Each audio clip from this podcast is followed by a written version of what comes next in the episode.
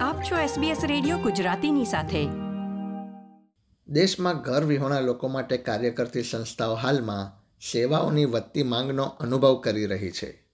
કારણ કે ઓસ્ટ્રેલિયામાં સાપ્તાહિક ભાડું રેકોર્ડ સ્તરે પહોંચ્યું છે અને એ પરિસ્થિતિમાં દેશના લોકો માટે જીવન નિર્વાહના ખર્ચની સામે ટકી રહેવું મુશ્કેલ બન્યું છે. દેશના વિવિધ શહેરોમાં ભાડાનો ભાવ કેટલો વધ્યો છે અને રહેવાસીઓ તેમની વાર્ષિક આવકમાંથી કેટલા નાણાં ભાડા પેટે આપી રહ્યા છે એ વિશે વધુ માહિતી મેળવીએ. આપણો સમાજ આપણી વાતો SBS ગુજરાતી. રહેવા માટે ઘર ન હોય એવા લોકોની સંખ્યા વધતા હોમલેસનેસ સર્વિસની માંગમાં ચિંતાજનક રીતે વધારો થયો છે.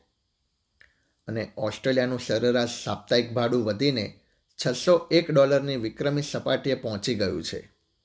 કોરલોજિક દ્વારા બહાર પાડવામાં આવેલા ડેટા પ્રમાણે, ભાડુઆતોને તેમના માથા પર છત રાખવા માટે હવે દર વર્ષે એકત્રીસ હજાર બસો બાવન ડોલર જેટલો સરેરાશ ખર્ચ ભોગવવો પડે છે. અંગે વધુ માહિતી મેળવીએ તો ડિસેમ્બર બે હજાર ત્રેવીસમાં ભાડામાં સરેરાશ એકસો ચોસઠ ડોલરનો વધારો થઈને ભાડું છસો એક ડોલર પ્રતિ સપ્તાહ જેટલું પહોંચી ગયું છે. જે ઓગસ્ટ બે હજાર વીસમાં દર અઠવાડિયે ચારસો સાડત્રીસ ડોલર જેટલું હતું. સમગ્ર ઓસ્ટ્રેલિયામાં ભાડામાં વાર્ષિક ધોરણે આઠ પોઈન્ટ ત્રણ ટકાનો વધારો થયો છે. ઓસ્ટ્રેલિયામાં સિડની આ યાદીમાં ટોચના ક્રમે છે.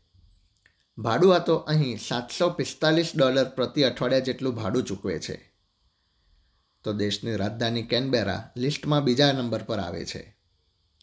કેનબેરામાં દર અઠવાડિયે છસો એકાવન ડોલર જેટલી કિંમત ભાડુઆતોએ ચૂકવવી પડે છે. અને પર્થ દર અઠવાડિયે છસો ત્રીસ ડોલરની કિંમત સાથે યાદીમાં ત્રીજા ક્રમે છે.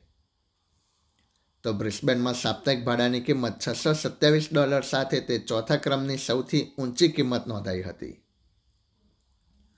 નોર્ધન ટેરેટરીના ડાર્વિનમાં છસો અગિયાર ડોલર પ્રતિ સપ્તાહ સાથે ડાર્વિન યાદીમાં પાંચમા ક્રમે છે.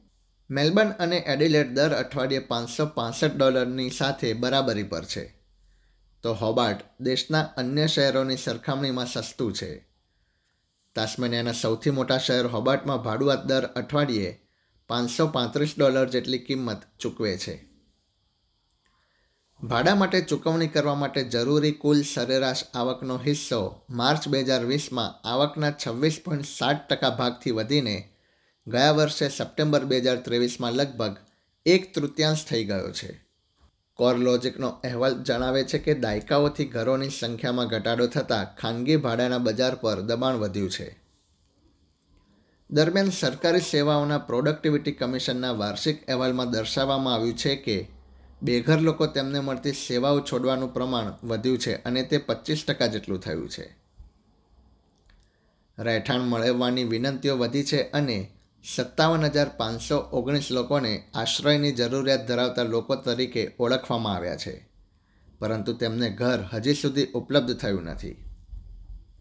હોમલેસનેસ ઓસ્ટ્રેલિયાએ વડાપ્રધાન એન્થની એલ્બનિઝીને ખાનગી આવાસો ન પરવડી શકે એવા લોકોને ટેકો આપવા માટે વિનંતી કરી છે.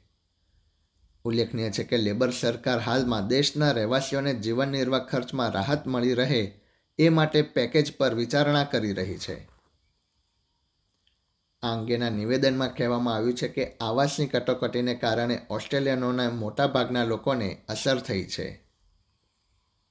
આ પરિસ્થિતિ દરેક વ્યક્તિ માટે ચિંતાજનક છે અને ઓસ્ટ્રેલિયા જેવા વિકસિત રાષ્ટ્રમાં આ પરિસ્થિતિનું નિર્માણ ન થવું જોઈએ.